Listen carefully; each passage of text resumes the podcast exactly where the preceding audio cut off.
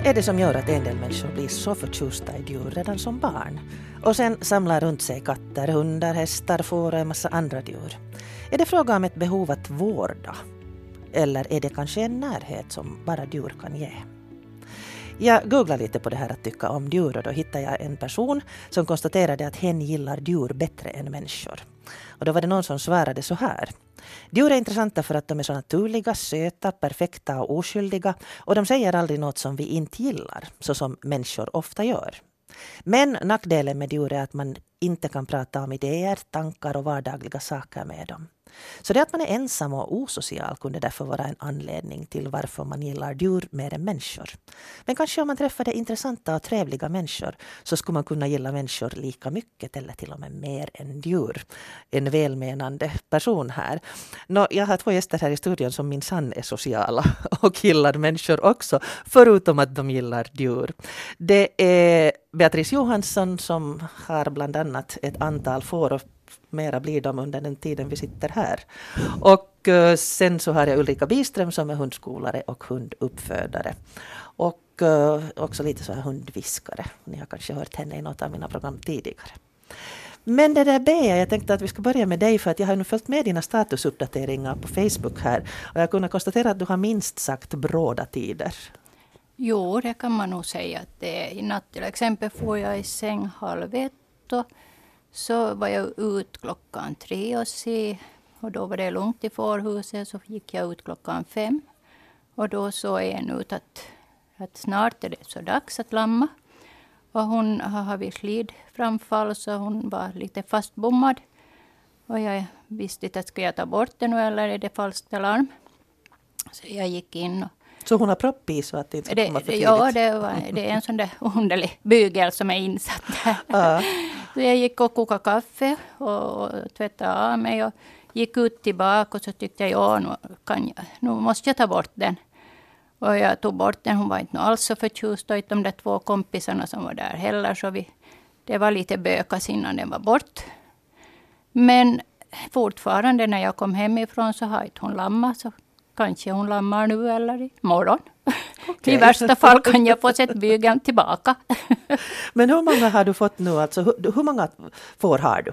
Vi har 103 vuxna får, men utav dem är 29 tackor. Och just nu, eller när jag kom hemifrån, så hade vi 55 lamm. Så de ynglar av sig ganska bra? De, I år har de varit riktigt, riktigt flitiga. Vi har tre omgångar med fyra lamm. Och hur många som har tre, så det har jag tappat räkningen på för länge sedan. Och två stycken bara som har en. Så, det, det så du har fått vara barnmorska? Jag har nog varit barnmorska i år. Jag började ju springa redan påsk. Två, två dagar före påsk tror jag jag började springa ut där nattvakt. Men att den började, första april kom första. Och sen hade en, en en, en natt egentligen så var det fem stycken som lammade, så jag fick till och med förlösa två på en gång, turvis. Så det kan vara, det kan vara lite sådär. Och nu idag just så ser, var det fyra som ser ut som de skulle kunna lamma, men de luras ibland också. Mm. Ja, du är för tjåpig, säger gubben min. Vad menar han med det? Att jag springer i onödan ut. Mm. Men inte vet man aldrig. En del visar på förhand väl att man vet att det ska komma. Det kan räcka timmar. Om, ibland kan det ju gå lite dåligt sen när det någon är, har det problem. En var det som jag fick dra ut ett dött lamm som var riktigt problem med. Men att rätt bra har det gått nog i år. Mm. Och de är ju då produktionsdjur men de är också vänner? Eh, de är vänner ju, som tyvärr måste sluta som kött på någons bord. Själva äter vi inte får kött. Och jag äter ganska lite kött. Jag är nästan vegetarian. Mm. Men, men de är, medan de är så är de husdjur? De är husdjur. I allra, I allra högsta grad så är de mina vänner. Och jag brukar säga åt alla som blir så förvånade att jag inte äter fårkött att jag äter inte mina vänner. ja. Vad har ni för andra djur? Vi har tre hundar och så har vi sex katter. Och så har vi lite höns och tuppar som blir när, när hönorna lägger sig på ägg. Så I bästa fall så blir det 50-50 med hönor och tuppar. Så vi har tio tuppar som springer där. Är de lösa? De är lösa, jo. Och den äldsta, så han, han är argsint ofta, så han kommer mig i benen och min man. Men han har ännu klarat livhanken. No, det där, ser du skillnad då? Om du tänker att du har då, många människor uppfattar ju då hunden och katten som de här liksom källdjuren. Mm. Medan då får och, och hönor och tuppar kanske uppfattas mer som produktionsdjur. Men när du har dem alla som vänner så ser mm. du någon skillnad i vem, vem du har mera eller bättre kontakt med? Eh, no, hundarna har ju nog en särställning. Fast jag är inte uppväxt med hundar. Men med katter och höns är jag uppväxt med och kor. Att inte får heller. Men som jag var ett ensamt barn och, och, och, hade kanske inte så bra alla gånger. Så hönsen var då mina bästa kompisar. Att när jag var ledsen så får jag och satt med i hönshuset och berättade mina bekymmer. Och hönorna kom ju och kala och tröstade. Mm. Och så hade jag en katt som också var mitt allt. Så det, sommargästerna kallade mig alltid till kattmamman. De kom med en katt släpande på armen eller efter mig. Att jag har alltid varit med djur. Och korna mm. kött jag ju ganska mycket. Jag för dem på bete och, och städa och borsta. Så jag har alltid hållit på med djur. Mm. Vad, är, vad är det som du är orsaken? Du sa att ibland när det inte var så bra så, så var djuren en tröst. Mm. Ja, och, no, jag, är ju, jag har alltid varit vårdare. Alltid skött om djur och barn om det har kommit barn som jag kunde som re, barn så skötte jag barn. så jag har varit kanske vuxen redan som barn. Men ja, jag är nog en djurälskare. Från ända inifrån hjärtat. Att jag alltid tagit hand om både vilda och, och, och tama djur. Min man var så arg när jag hade ryggen, eller inte arg, men han tyckte jag var jobblig som man ofta tycker. när det var en groda som hade blivit påkörd och jag var ryggopererad så jag fick inte böja mig. Så jag gick efter min man och sa att kom och ta bort den här grodan här, det var en padda, och så för den dit i potten, att den, den måste bort från vägen. så han fick komma gående efter paddan och för den till potten. den dog nog i alla fall, men ja försökte mitt bästa. är det det här då, alltså du säger att du är en vårdare. Mm. Är det den här, tror du att det är den här vårdinstinkten som är det här huvudsakligen? Eller, eller det är, är det kärleken till djuren mm. och, och till alla egentligen, till allt levande. Mm. är nog kan djuren ge, om vi tänker på det här som jag sa här i början, kan djuren ge sånt som, som inte människor kan? Jo, djur, djuren ger nog de, de dömer aldrig om man ibland blir lite ledsen på dem. Så de förlåter ju allt och de är alltid lika glada när man kommer. De är personliga och, och de, de tar en som man är. Mm. Har du någon favorit? Någon som är liksom närmare än de andra? Egentligen. Jo, på ett vis är det ju med fåren så nu är det ju vissa som man tycker mer om än andra. Eller ska vi säga, vissa får tycker mer om mig än andra och de kommer ju alltid. Men hundarna är nog lika och katterna är också. Men där är en vildkatt som, som jag nog har fått så att den kommer där på och äta i farstun. Och, och så fick den två kattungar som också har blivit så att de kommer in de båda. Att, att nu, ja, jag tar nog hand om allt som behöver tas hand om. Mm. Och de har en tendens att föröka sig? det kommer... Eh, nej, det, de, det finns tack och lov inte någon hankatt mm. där omkring som, som har lagat dem med ungar. Det, den som, vildkatten som blev med unge så var vår egen pojkkissa som var far redan när han skulle kastreras. Men jag menar på det sättet att ja. det kommer mera av de här. Att det, det är ja. ju ofta så där att man börjar med att ha några djur och sen plötsligt så har man gården full. No, med fåren är det ju. Vi mm. började med för cirka 20 år sedan med två tackor. Och nu är de då som sagt var 103 vuxna. mm. det, det måste man faktiskt skärpa sig med. Att varje höst så ska du stänga av hjärtat och, och, och plocka bort dem som ska bort. Mm. Hur känns det? Jag kan stänga av. Tack och lov när jag mådde. Första tiden så, så sprang jag i gömman och min man, för det är egentligen han som började med de här fåren. Jag har jobbat ganska mycket borta och så. Så när det var den dagen så fick han bestämma vem som ska bort. Och, och jag sprang i gömman, men sen var det nog hänt någonting att jag måddes vara med. Och så kom jag på att det är bättre att jag är med och det går lugnt till. Och, och de vet inte vart de ska iväg. Sen mm. får jag gråta efteråt. Mm. Ullis Biström, hur började ditt djurintresse? Ja, jag är nog född med det skulle jag säga. Eller så har jag fått höra av mina föräldrar. Vad har de berättat? Nå, en massa historier. som, som eh, till exempel när jag lärde, inte ska ha varit så hemskt gammal, kanske fyra, fem år eller något i den stilen, som, som vi var hos, hos min morfar och mormor uppe i Österbotten och han, morfar hade tjurar och mamma hade vänt ryggen åt mig för bara någon minut eller så ute på gården och så följande gång de hade sett mig så då var jag nere med ungtjurarna. Och som inte kanske så en bra idé. Men um, om jag nu minns rätt vad min mor berättade så, så hade de fått mig därifrån genom att lura mig med glass. Att det är glass. För att morfar hade sagt att man ska inte som vuxen gå dit. Utan försöka få mig därifrån så där att jag kommer själv. Men de hade inte gjort mig någonting. Mm. Och det finns mycket sådana här historier från från min du har barndom. varit en sån som har velat gå och klappa? Jag vet inte. Du har sett. Jag, vet, jag hade ju från barn alltså. Jag köpte mm. ju alla morfars djur och jag var alltid i ladugården. Och det har alltid bara varit så. Liksom. Och det här med hundar så sa mamma att jag var inte heller gammal. När jag krälade runt med hennes väninnas hund på golvet så hade jag stigit upp och sagt att, att vet du, hunden den gör så och så men den menar inte alls det. Ja. Så jag hade någon slags liksom förmåga att läsa dem redan som hemskt ung. Mm. Tror du att det är fråga om det att, att eh, en del människor har den här förmågan att få kontakt med djur? Du har sett ganska mycket, vi återkommer till det senare, men du, du jobbar ju också med skolning av hundar, vilket ofta innebär skolning av människor. Jo. Men, men du ser ju också det här då att folk har olika touch.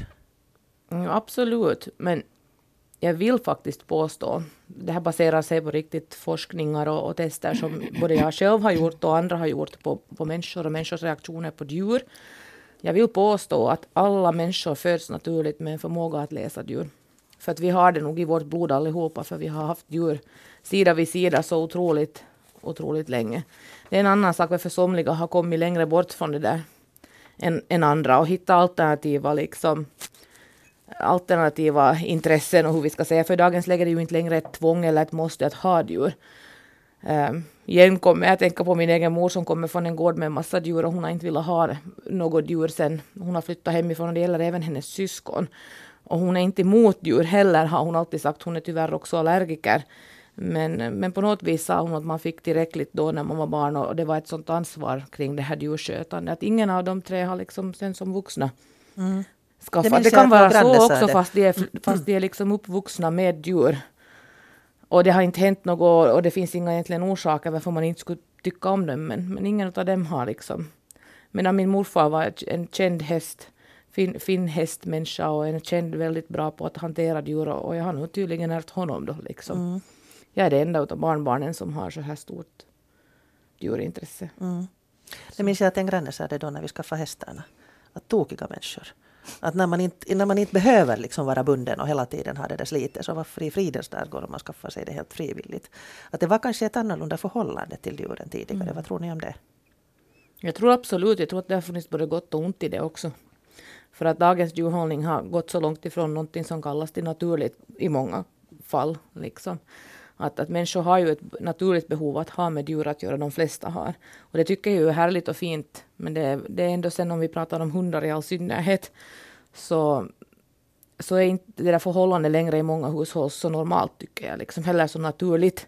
Utan den här hunden liksom symboliserar allt annat utom det där djuret som det är fött till. Och, och där är ju många och tar först illa upp om jag säger att låt hunden vara en hund att de automatiskt tänker att jag menar något illa, liksom att hunden är ett sämre djur eller något sånt. Tvärtom så tycker jag man ska respektera alla arter som, som det som de är liksom födda till. Har du ett får så har det sina behov. Och då behandlar vi ju dem ganska naturligt som får också och, och försöker förse dem med det de behöver.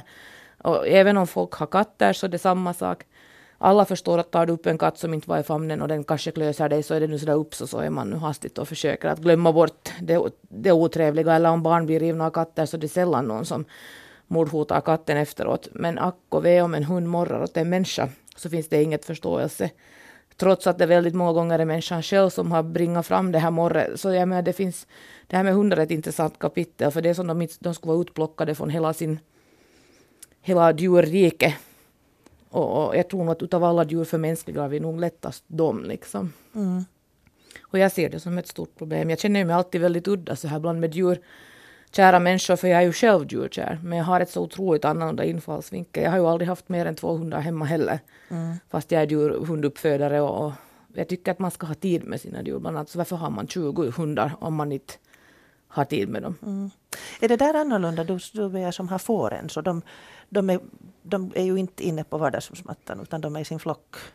Ja, de är det nog vi har nog faktiskt haft lamm inne som har annars kunnat stryka med. Men nu har vi klarat de här två senaste åren. att Jag hade en inne över natten eller några timmar för att den skulle klara sig. Och, och då lyckas man föra den tillbaka till, till tackan. Att den inte hinner få liksom avstånd. Mm. Men ja, jag har ju nog kanske lite jag har ju lite annan tanke och känsla för våra får än riktiga fårfarmare. Att för dem är det ju inte vänner, men för mig är de vänner. Mm. Men hunden, eh, du blev då hunduppfödare. Va, hur, hur kom det sig? Också en bra fråga. Ja, på något vis i tiden tillbaka så var det nu väl en, på något vis naturligt även för mig. Liksom att, att gå in på den. Jag har även studerat avel och ärftlighetslära så att eh, mycket på husdjur och, och, haft en del också med nyttodjur och kor och får och var man kanske mera, mera liksom går in på det här med, med just ärftlighetslära och hur saker ärvs och så här. Men, men sen när man hade hundar så tyckte jag det var ganska naturligt på något vis, naturligt att gå den vägen. Jag tror jag aldrig egentligen funderat så hemskt mycket över det utan det blev nu Mm. Men där är det ju sen, tänk nu när du har de här små söta valparna och så är du tvungen att ge upp dem. Visserligen så går de inte samma väg som Beas får men, men det där... Jag har aldrig haft problem med det. det är ett sånt arbete med dem. Och, och liksom, man måste ju, det är också så här att det finns en massa hunduppförare som, som har svårt med det där varje gång. Och jag tycker att, alltså jag är nog jätte, jag är nog sån här, att jag stöter mig med folk säkerligen, men jag tycker Gör man det måste man ju förbereda sig på det, eller så, så ska man inte göra det.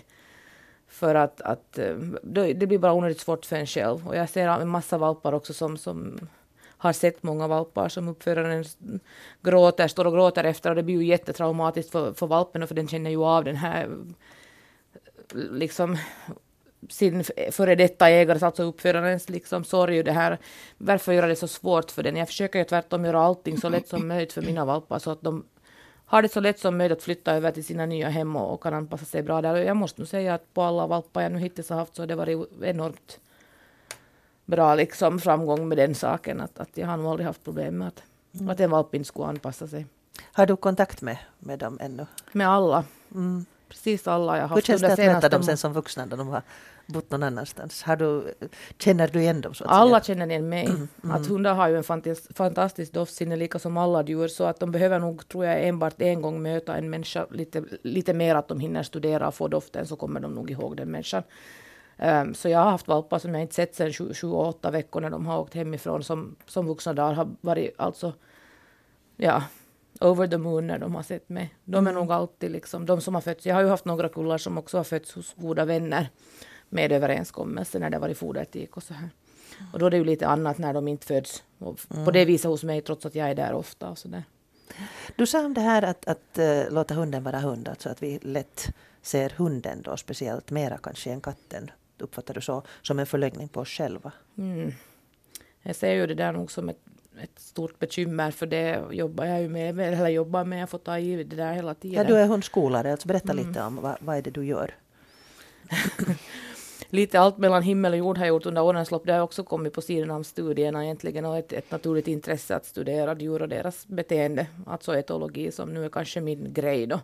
Att jag ju tidigare i mitt liv varit mycket utomlands och då studerat liksom hundar i olika situationer, eh, vilda och, och gatuhundar och, och till och med hundar som lever med hemlösa och, och, och hundar i sitt riktiga arbete och kennelhundar och så här. Och under alla års lopp så, så har det alltid enbart egentligen förstärkts den här bilden jag har av vad en hund är och hur den funkar. Och, och jag, jag är med intresse i dagens läge och följer med den här nya nischen som det är lite barnfostran och allting. Att man ska ju då helst inte liksom ens fya en hund.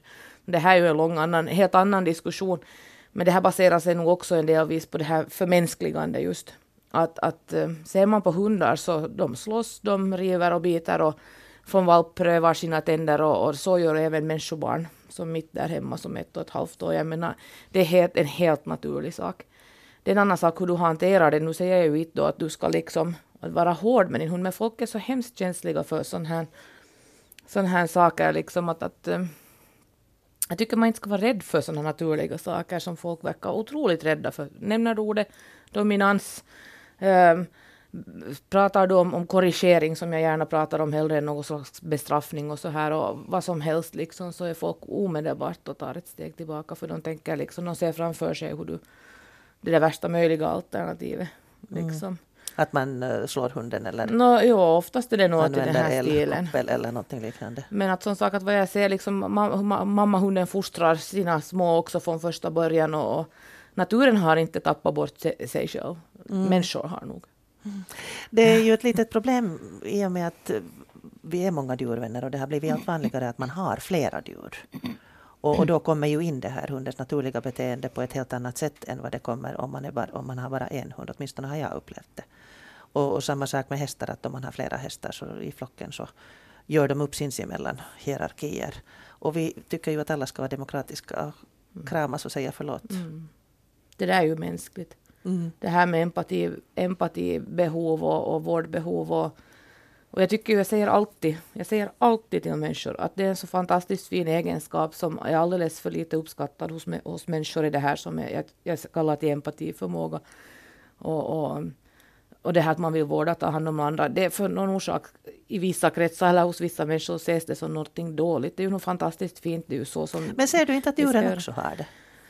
Jo och nej, om jag säger. Känna men jag, aldrig, jag brukar för att nu, för att nu liksom överdriva igen en gång. Mm. Men jag har nog inte sett en hund spy upp sin mat åt en annan som håller på att svälta ihjäl. Om vi säger så att förmågan finns inte där att, att tänka så att om jag spyr upp en del av min mat nu åt den här så överlever den.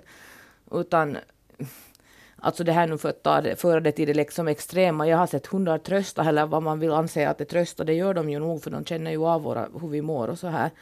Absolut, och jag är helt övertygad om att djur har en enorm skala av känslor. Det är inte frågan om det, men, men liksom hur de är sedan de där känslorna är iplockade, det är en annan sak. Att jag tror, fortfarande tror jag inte att de har riktigt samma skala eller samma liksom ihopplock av känsloförmågor som vi människor, för då skulle de ju vara mera mänskliga nog också. Mm. Men de har en fantastisk förmåga som det som vi kallar till sjätte sinne till exempel, som vi även vi människor har, anser jag. Som, som som inte vi egentligen riktigt tror jag ens vet vad är frågan om. Mm. De har en förmåga Någonting att veta. spännande. Just, jag funderar mycket på den här kontakten med som den här personen som jag hade hittat på nätet som talar om det jag tycker bättre om. Ju mer jag ser människor desto mer älskar jag min hund. Som, som blir den här eh, jättespännande kontakten som är liksom annorlunda än kontakten mellan människor. Vad är det som är det? Är det det här omedelbara som gör det? Hundens, många talar om, om djurens ärlighet, att de inte förställer sig. Jag tror det är lättare att älska ett djur. Om jag är helt ärlig så mm. tror jag att det är människans inte lätt, ja, men det är, det är lättare att älska ett djur. För det är det som man säger på engelska, unconditional love, som man även får från barn åtminstone till en viss punkt. Liksom, det är lättare för oss. Det gör inte ont på samma vis. Men, men min natur till mig trogen så har jag ju aldrig tagit den lätta vägen för jag har många gånger funderat över det här också. Att jag har mm. själv suttit i situationer i mitt liv som har varit hemskt, hemskt tunga och svåra emotionellt. Och ändå aldrig i de situationerna har jag lappat kanske de hålen som har blivit med djuren. De har, de har gjort sin roll och varit enormt viktiga där var de finns men de har aldrig plockats in i de hålen som har blivit kvar. efter eventuellt vissa människor och så här som har gått mm. bort från mitt liv. För att jag har, jag, jag, jag har aldrig klarat, eller för mig går det inte att liksom, det går inte att plocka in hur som helst ett djur var en människa har suttit och tvärtom, utan alla har sin plats. Och det är inte lätt att älska människor. Mm. Det är jättesvårt. Där är de djuren nog duktigare än vi. Mm. Jag konstaterade också i ett skede då vi var utan hund och jag ville ha hund och min dåvarande man sa nej. Så sa jag att okej, okay, att om du slänger dig på rygg och ylar av glädje när jag kommer hem så kan vi diskutera saker. det gick han inte med på, jag fick en hund. Men vad säger du Bea om den här speciella kontakten? Ja, det är nog det där att, att djur är alltid, alltid lika glad när man kommer. Och djuret fordrar egentligen inte någonting som människor ofta fordrar en hel del av en. No, men nu, det där att vaka halva nätterna och dra ur lamm ur fåren, så nu, är det ju, nu fordrar det ju en hel del jobb. Vad är det som gör att du orkar med det? Det är djuren som fordrar det. Det är jag som fordrar det utav mig själv. Att se till att allt går bra. Det är, tror, inte det är många fårfarmare som, som vakar så mycket på nätterna som jag under lamningstiden.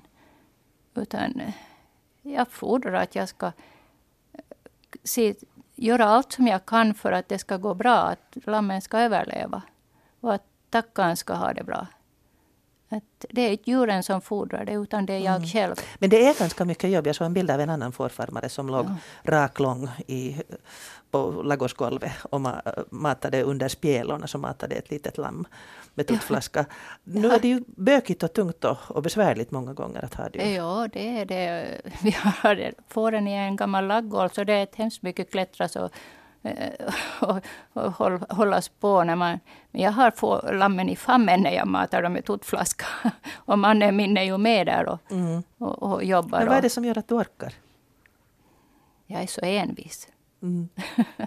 och just det att jag, jag... Har du aldrig tänkt på att nu får ni fara allihop? No, det är ju det som är att varken min man eller jag är så unga mera och inte så i bra skick heller. Så det, den tanken finns att vi måste göra något radikalt i något skede. Men, men, men det, det är inte något lättigt.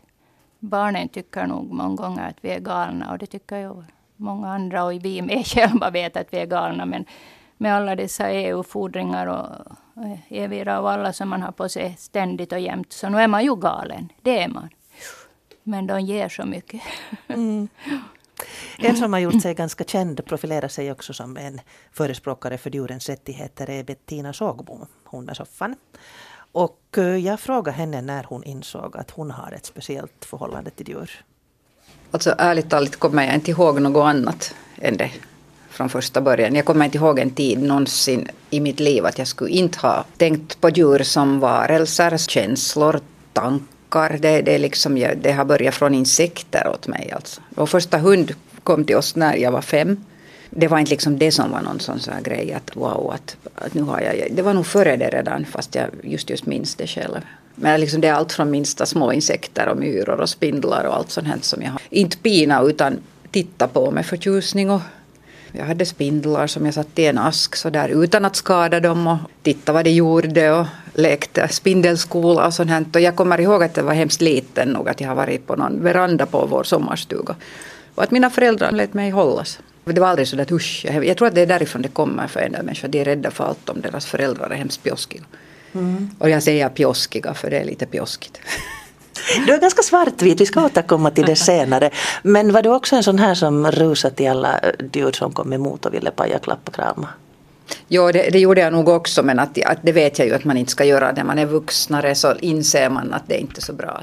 När man har haft hundar själv så vet man att vissa hundar tycker ju inte att det är jätteroligt. Att det kommer vilt främmande människor. Inte, inte tycker man själv ju heller om, om Alltså det finns ju en del gamla tanter som envisas med att knipa alla småbarn i kinden också och prata babyspråk. Men jag tror inte att barnen tycker om det heller. Men som barn ja, så hade man ju svårt, men det brukar mamma ju och pappa alltid säga att man måste fråga först. Att fråga först, att får jag klappa hunden. Mm. Nå, hur var det sen, det fanns så hundar medan du växte upp. Sen då du då skapade ett eget liv. När fick du din första hund?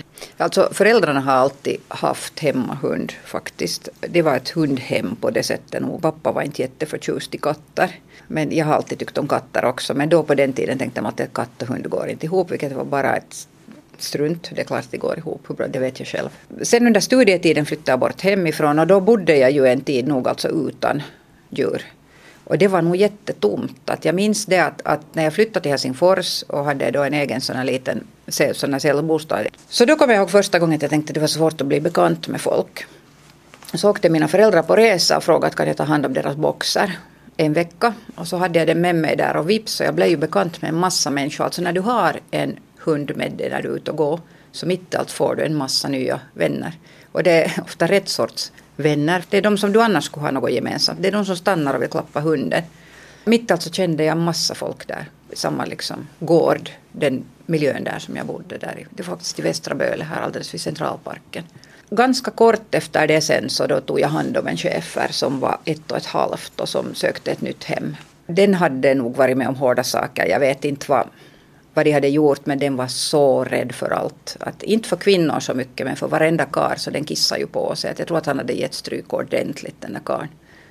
Så inte visste jag alltså, nu skulle jag ju förstå att det kan gå riktigt tokigt när du tar en hund som är så rädd men den här blev alldeles underbar.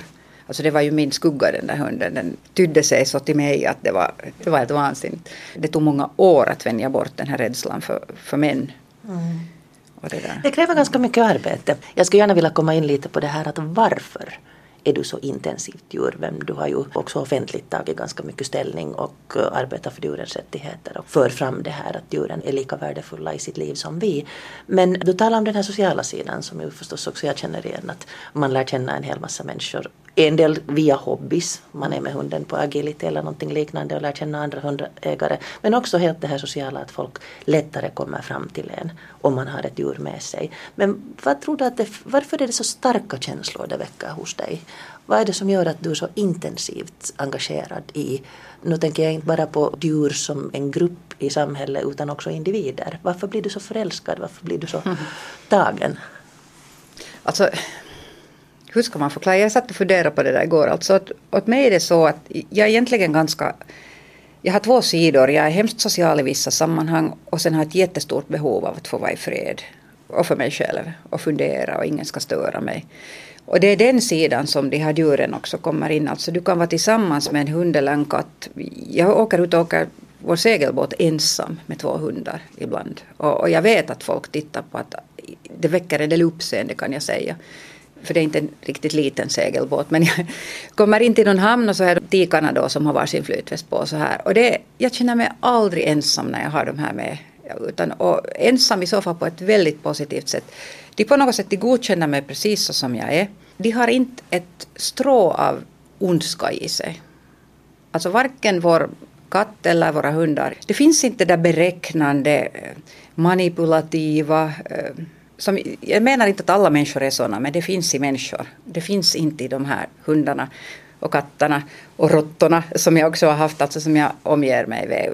Utan det är, det är så genuint och, och just den där beräknande ondskan finns inte. Om de gör någonting illa, som vi uppfattar som illa, att en katt tar livet av ett möss som jag som barn tog jättehårt på. Jag kunde bli jättearg och jätte sådär förkrossad. Så, så det finns en annan drift som gör att så den katten är ett rovdjur som äter. Och det finns en orsak till det. Det är inte för att vara ond.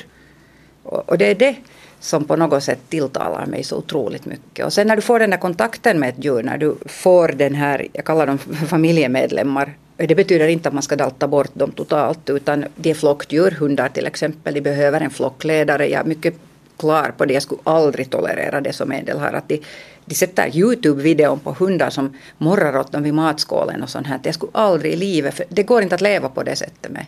Men att liksom, jag är flockledare men vi är, vi är familj. Och den här connectionen jag har när de liksom tittar på mig och vi, vi behöver inte säga något. Vi kan sitta, mina hundar viker inte undan med blicken sådär. Att de skulle vara rädda sådär som de påstår. Utan vi kan sitta och titta länge varandra i ögonen och ha någon sorts sån här kommunikation på gång. Och jag, jag tycker det är skönt, det är härligt.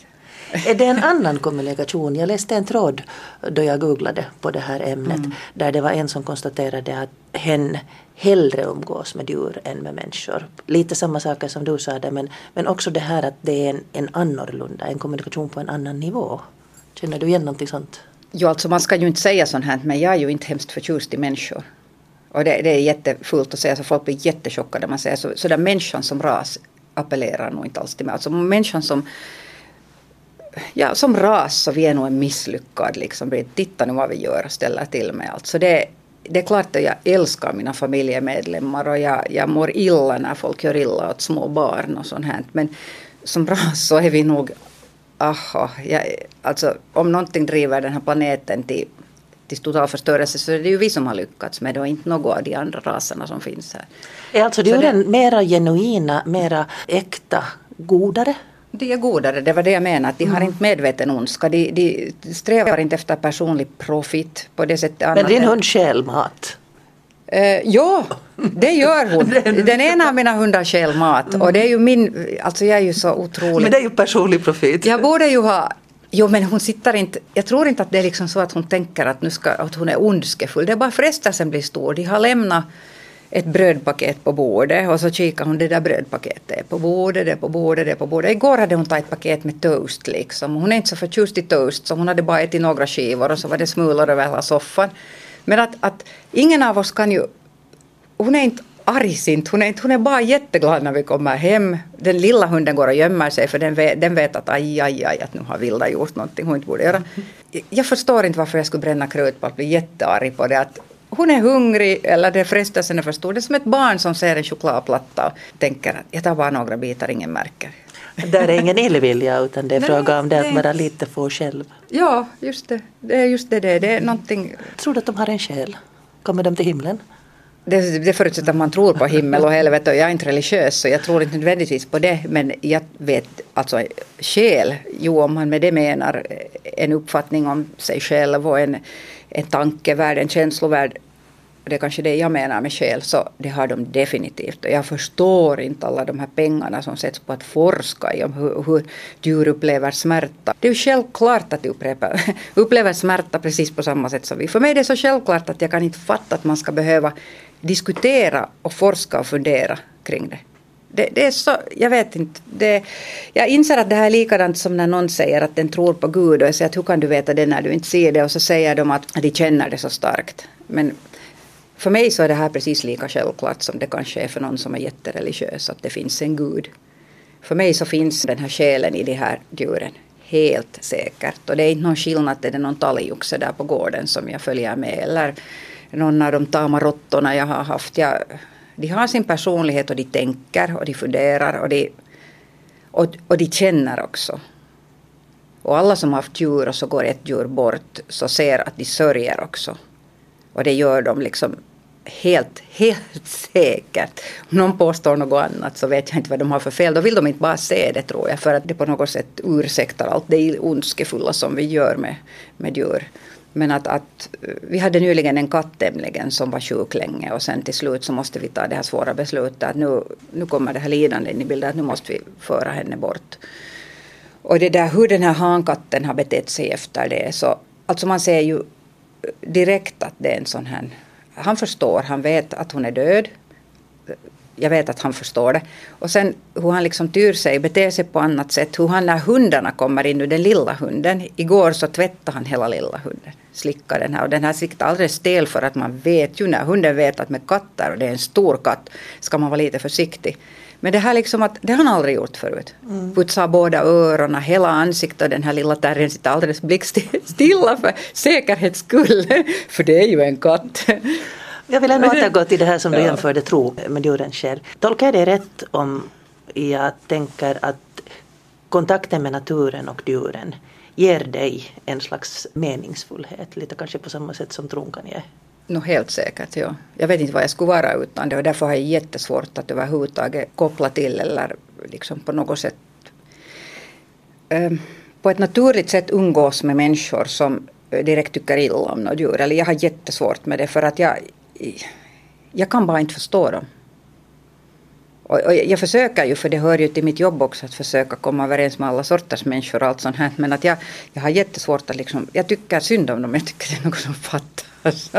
jag tycker synd om dem. Det, det, ah, jag, jag, Alltså det, det, är för mig varje dag redan det att när jag kommer hem redan från jobbet så jag har en sån här liten ritual. Jag donar åt mig en kopp te och sätter mig på kökssoffan. Och mina hundar och min katt de kommer alla då samtidigt. Därför vet jag också att de tycker om mig för det finns många andra som matar dem och många andra som går ut med dem men då ska de alla tre samtidigt ligga på mig där i soffan. Katten också. Och katten ska vara högst upp för han är äldst. Han är närmast ansikte liksom. Och så kommer hundarna på benen. Och så har vi den här stunden, en, vadå, 20 minuter, halvtimme, så länge den ja, Du känner dig älskad? Jo, jag blir så lugn och pulsen sjunker. Och Stora bekymmer blir små och de läser av direkt att hurdan dag jag har haft. Min lilla terrier är perfekt på det. Hon är som en liten psykiater. Hon kollar mig direkt sådär. Hon, jag tror att hon känner på sig direkt att nu är jag stressad eller nu är jag ledsen eller nu är hon glad. Och de liksom läser av direkt. Att jag, ja, jag vet inte, det är ju lite hur stor, I hur stor fara lever din kar sen när han blir allergisk? Vem är det som far? Alltså han blir inte allergisk. Vi har ett sånt, du får inte ställa sådana frågor. Det, det, alltså han älskar ju dem precis lika mycket som jag. Att han, fast trots att han nu inte ligger på soffan och draperar sig hundar och katter på det sättet som jag. Men han, att, visst, visst är han väldigt förtjust och alla är vi lika ledsna när det händer sen att man måste det är ju det som är. Men jag tycker också att den största tjänsten man kan göra mot en kär familjemedlem istället för att plåga dem så som man gör med människor. Alltså att man då låter Att älska är att avstå. Ja, ja. Så.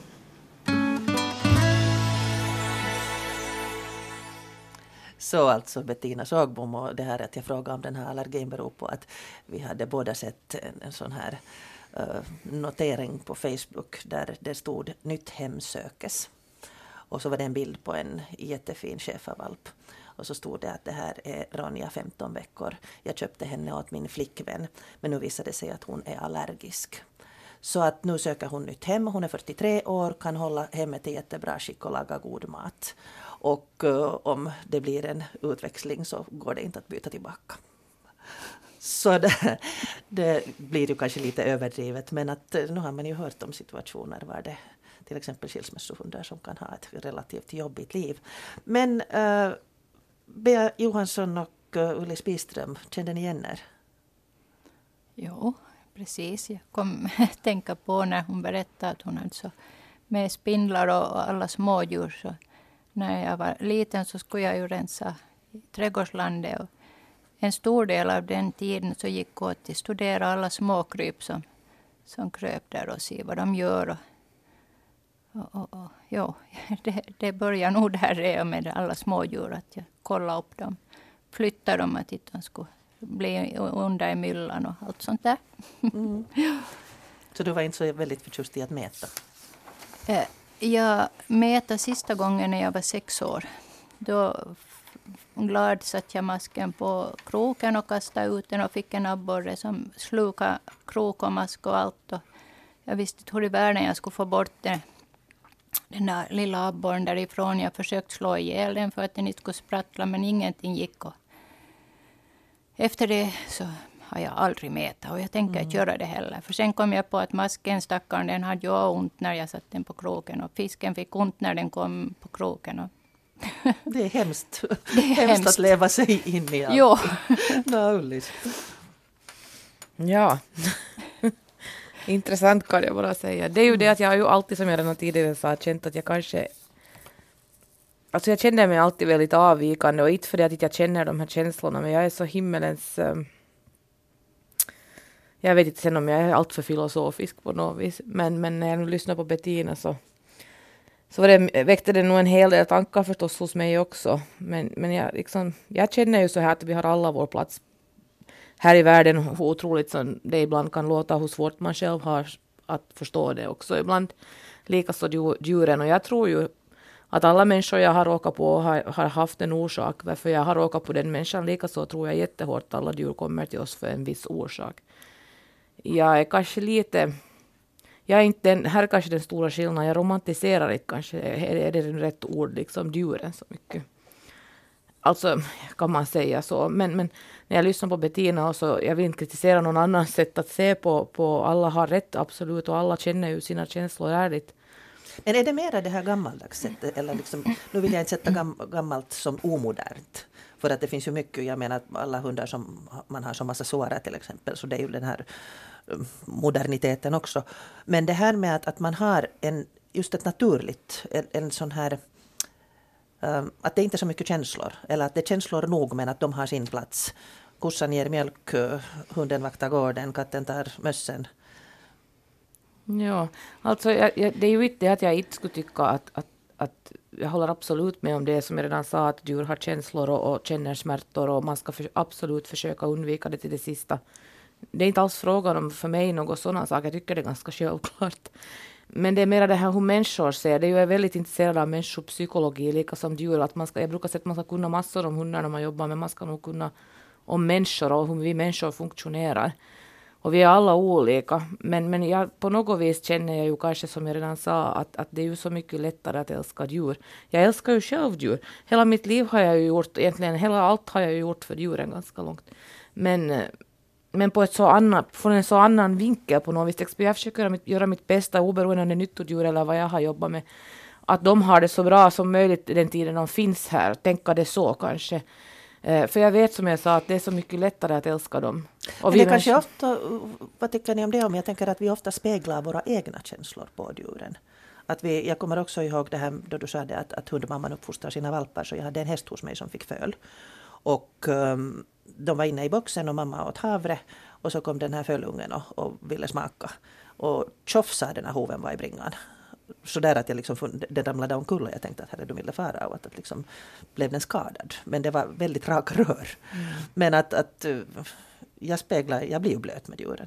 Jag speglar in mina egna känslor och känner alla deras känslor som de kanske inte nödvändigtvis ens har.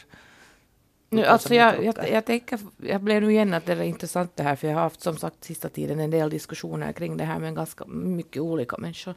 Men jag frågar min mor som jag nu oftast frågar då när jag inte längre förstår eller inte alls kan tänka mig vad det kan bero på. Att jag har ju många, många gånger funderat i mitt arbete med djur att, att, att kanske mest det här att det finns så mycket också sån här, det, det, det, skulle absolut finnas plats för sån här mycket mer empati för djur på rätt sätt än vad det finns i dagens samhälle och i all synnerhet för varandra. Och det är kanske det som, som slår gnistor i mig när jag vet att det finns barn i Raseborg som har det sämre än alla djur och hundar som bor här tillsammans. Och ingen bryr sig om det.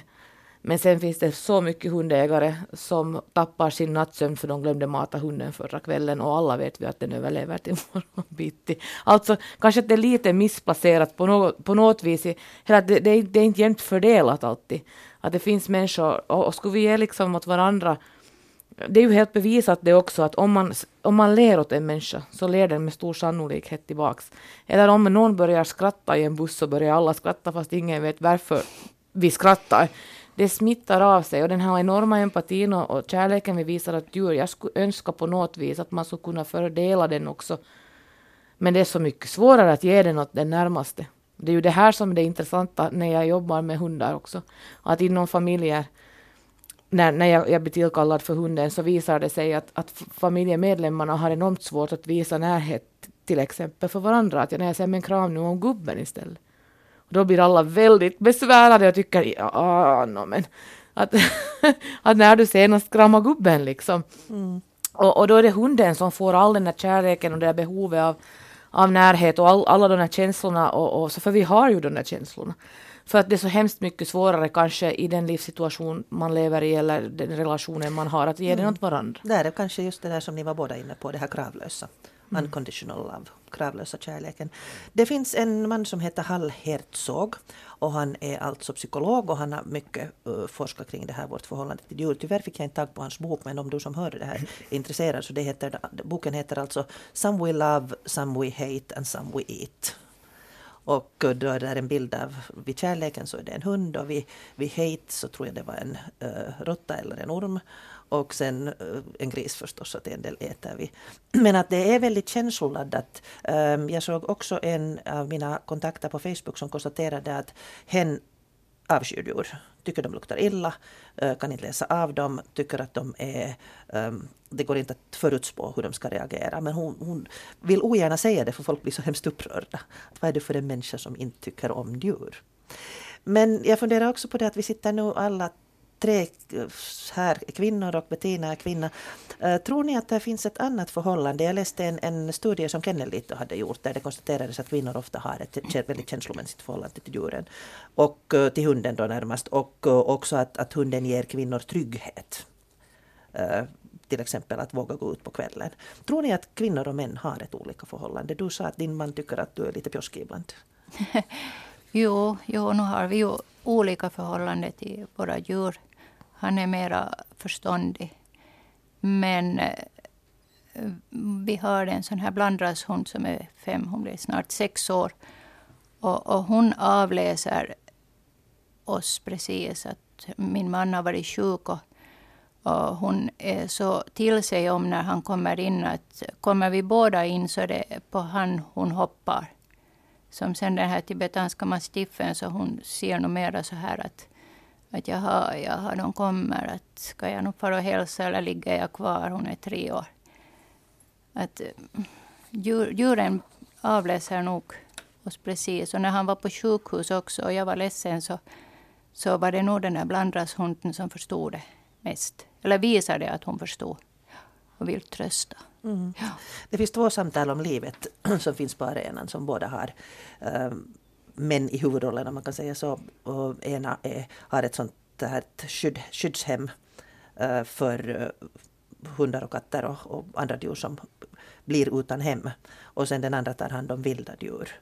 Så att eh, så som jag uppfattar det så, så finns säkert den här liksom lyhördheten och, och kärleken till djuren lika mycket hos kvinnor och män. Hur ser du när du har i hunds, hundskolan? Är det skillnad på hur kvinnor och hur, hur är hus, hussar och mattar? Det är nog enorm skillnad, men det är ju könsskillnad och jag tror att den ska finnas där. Mm. Vi är liksom olika, vi har olika sätt att att och, och, finska män, det finns en massa klichéer, men jag brukar ju alltid skratta på mina hundskoleelever säkert nu också, så de som lyssnar och skrattar åt den, jag brukar säga att när jag säger åt en man att beröm, beröm din hund så, så blir han väldigt, väldigt besvärad och tycker, äh, vad ska jag nu stå här och berömma, bra säger han åt den, säger men nu känner den nog sig jätteduktig.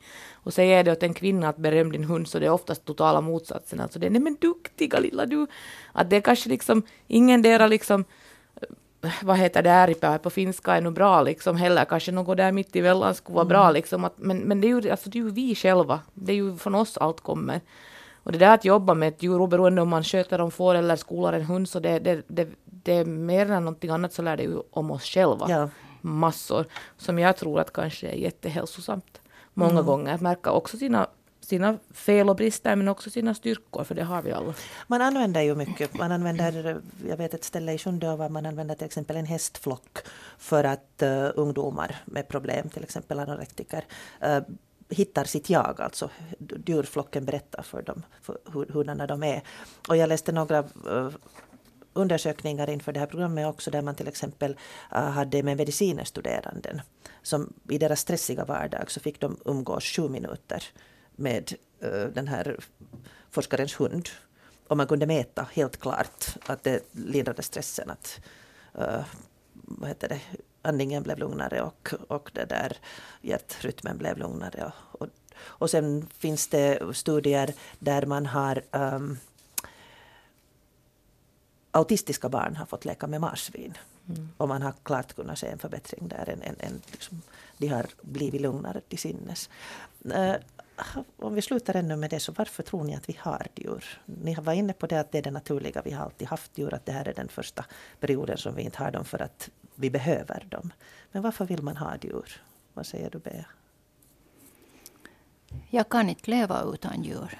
När, när våra hundar har dött så, eller har mådats för vidare så, så har jag klarat no, någon, en vecka, två och sen har jag börjat att jag måste ha en hund och ändå är jag uppväxt med hundit. Jag har behov av dem helt enkelt. Vad är det i det? Det är, Sällskap? Det är hjärta som behöver dem. Mm. vet jag, och min man är nog också lika fast han är ju man och försöker då att visa det men att nu behöver han också hundar. Den här tibetanska mastiffen är, är han som har velat ha. Mm. Så att vi ja. behöver dem. För att krama och klappa och sköta om? Ja, ja.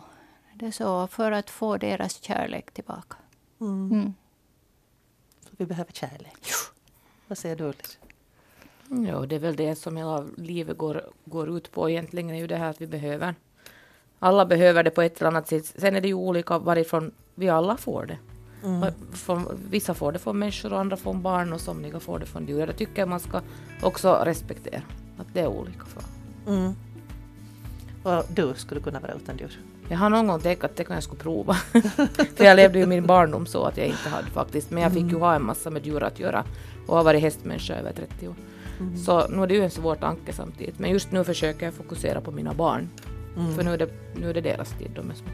Mm. Och hundarna finns där bredvid? Jo, de är till stor, till stor nytta och till stor stress för tillfället. Ja, så är det. Allt, allt hör ihop. Mm. En del är kanske mera djurmänniskor än andra. Mm.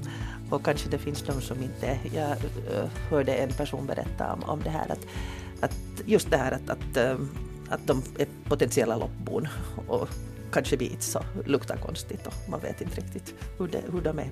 Men vi som är djurvänner så vi vet åtminstone att de är väldigt viktiga för oss. Tack Ulrika Bitström, tack Beatrice Johansson för den här diskussionen, tack eh, um, Bettina för att du var med i programmet. Jag tror att du lyssnar på det här just nu. Det var jätteskojigt att ha dig med. Och du som lyssnar, om du vill diskutera vidare så når du mig på pia.abrahamssonsnabelayle.fi. Tack för ditt sällskap.